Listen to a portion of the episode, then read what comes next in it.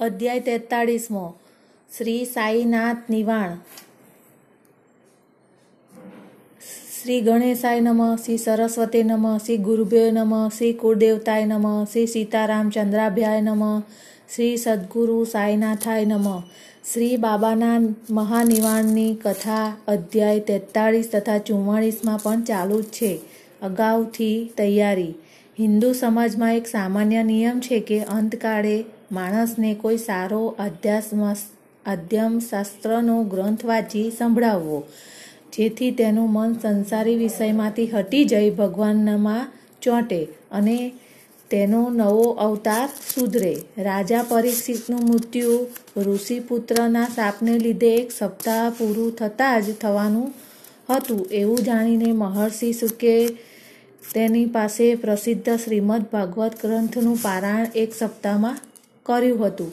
આ રિવાજ આજ પણ ચાલુ છે અને અંતકાળે માણસ પાસે એ ગીતા કે ભાગવત જેવા ગ્રંથ, પવિત્ર ગ્રંથ વાંચવામાં આવે છે. બાબા પોતે તો ભગવાનનો અવતાર હતા, તે તેથી તેમને આવી કશી જરૂર ન ગણાય. છતાં લોકો પર દાખલો બેસાડવા સારું તેમણે પણ આ નિયમ પાળ્યો હતો. પોતાના દેહે અલ્પ સમયમાં પંચભૂત વિલીન થનાર એવું જાણીને તેમણે શ્રી વજેને રામ વિજય નામનો ગ્રંથ પોતાની પાસે બેસીને વાંચવાની આજ્ઞા કરી. વંજેએ એ ગ્રંથ એક સપ્તાહમાં વાંચીને પૂરો કર્યો. ત્યારે બાબાએ એ ગ્રંથ પોતાની પાસે રાત દિવસ ફરી ફરીને વાંચવાની આજ્ઞા કરી. વંજેએ પુનઃ ત્રણ દિવસ એ ગ્રંથ વાંચ્યો અને તે થાકી ગયા. તેથી બાબાએ તેને જવા દીધો અને આત્મનિમજમાં આ મગરે બની ગયા. શાંત બેઠા અને શુભ ઘડીની રાહ જોવા લાગ્યા. દેહાવાસના, વાસનાના અગાઉથી બે કે ત્રણ દિવસથી બાબાએ પ્રાતઃકાળનું પરિભ્રમણ તથા ભિક્ષા માગવા જવાનું છોડી દીધું હતું અને પોતે મસ્જિદમાં જ બેસતા છેલ્લી ઘડી સુધી તેમને ભાન હતું. અને પોતે ભક્તોને હિંમત રાખવાની શિખામણ આપતા હતા. પોતાની છેલ્લી વિદાયની ઘડી તેમને કોઈ જાણવા દીધી નહોતી. કાકા સાહેબ દીક્ષિત તથા શ્રીમાન બુટ્ટી નિત્ય મસ્જિદમાં બાબાની જોડે જ ભોજન લેતા, પણ પંદરમી ઓક્ટોબરના આરતી પછી તેમના ઉતારા પર જમવા જવાની બાબાએ આજ્ઞા કરી. છતાં લક્ષ્મીબાઈ શિંદે, ભાગોજી શિંદે બયાજી, લક્ષ્મણ, બાબાજી સિંપી અને નાના સાહેબ નિમોણકર ત્યાં બેઠા હતા.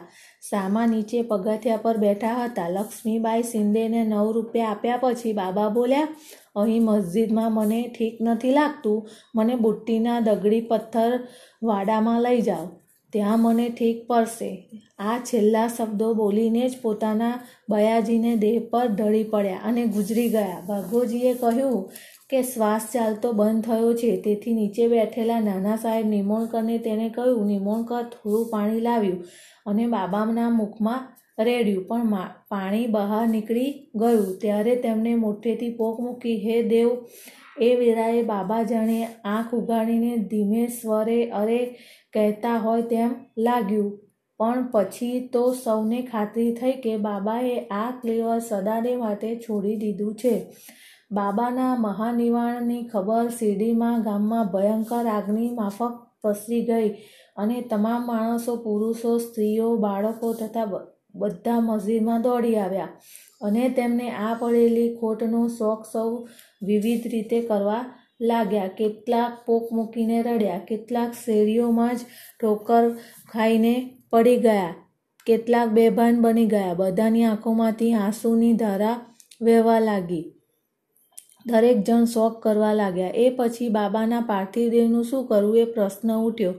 કેટલાક મુસ્લિમોએ કહ્યું કે સૌને ગામ બહાર ખુલ્લી જગામાં દફનાવવું અને તેમાં પર મકરબો ચણવો. અમીર શક્કર તથા ખુશાલચંદ પણ એ જ મતના હતા. પણ ગામના પોલીસ પટેલ શ્રી રામચંદ્ર પાટીલે કહ્યું, અમને એ દરખાસ્ત માન્ય નથી. બાબાનો દેહ બુટ્ટીના વાડા સિવાય બીજે કંઈ ઠેકાણે પધરાવાશે નહીં. આમ આ પ્રશ્ન પર બે પક્ષ પડી ગયા અને તે બાબા બાબતની ચર્ચા છત્રીસ કલાક ચાલી.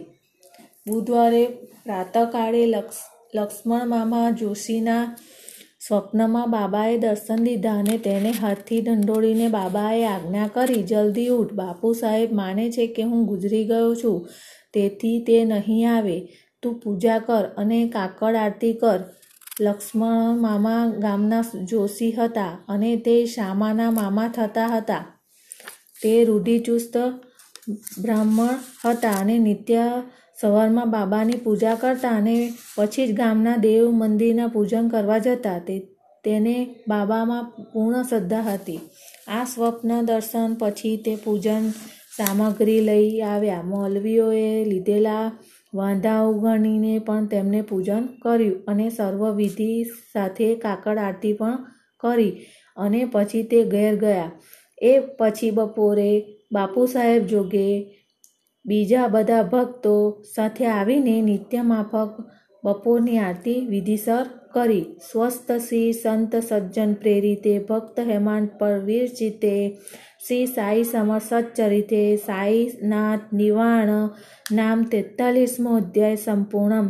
શ્રી સદગુરુ સાઈનાથ પરમસ્તુ શુભ ભવંતુ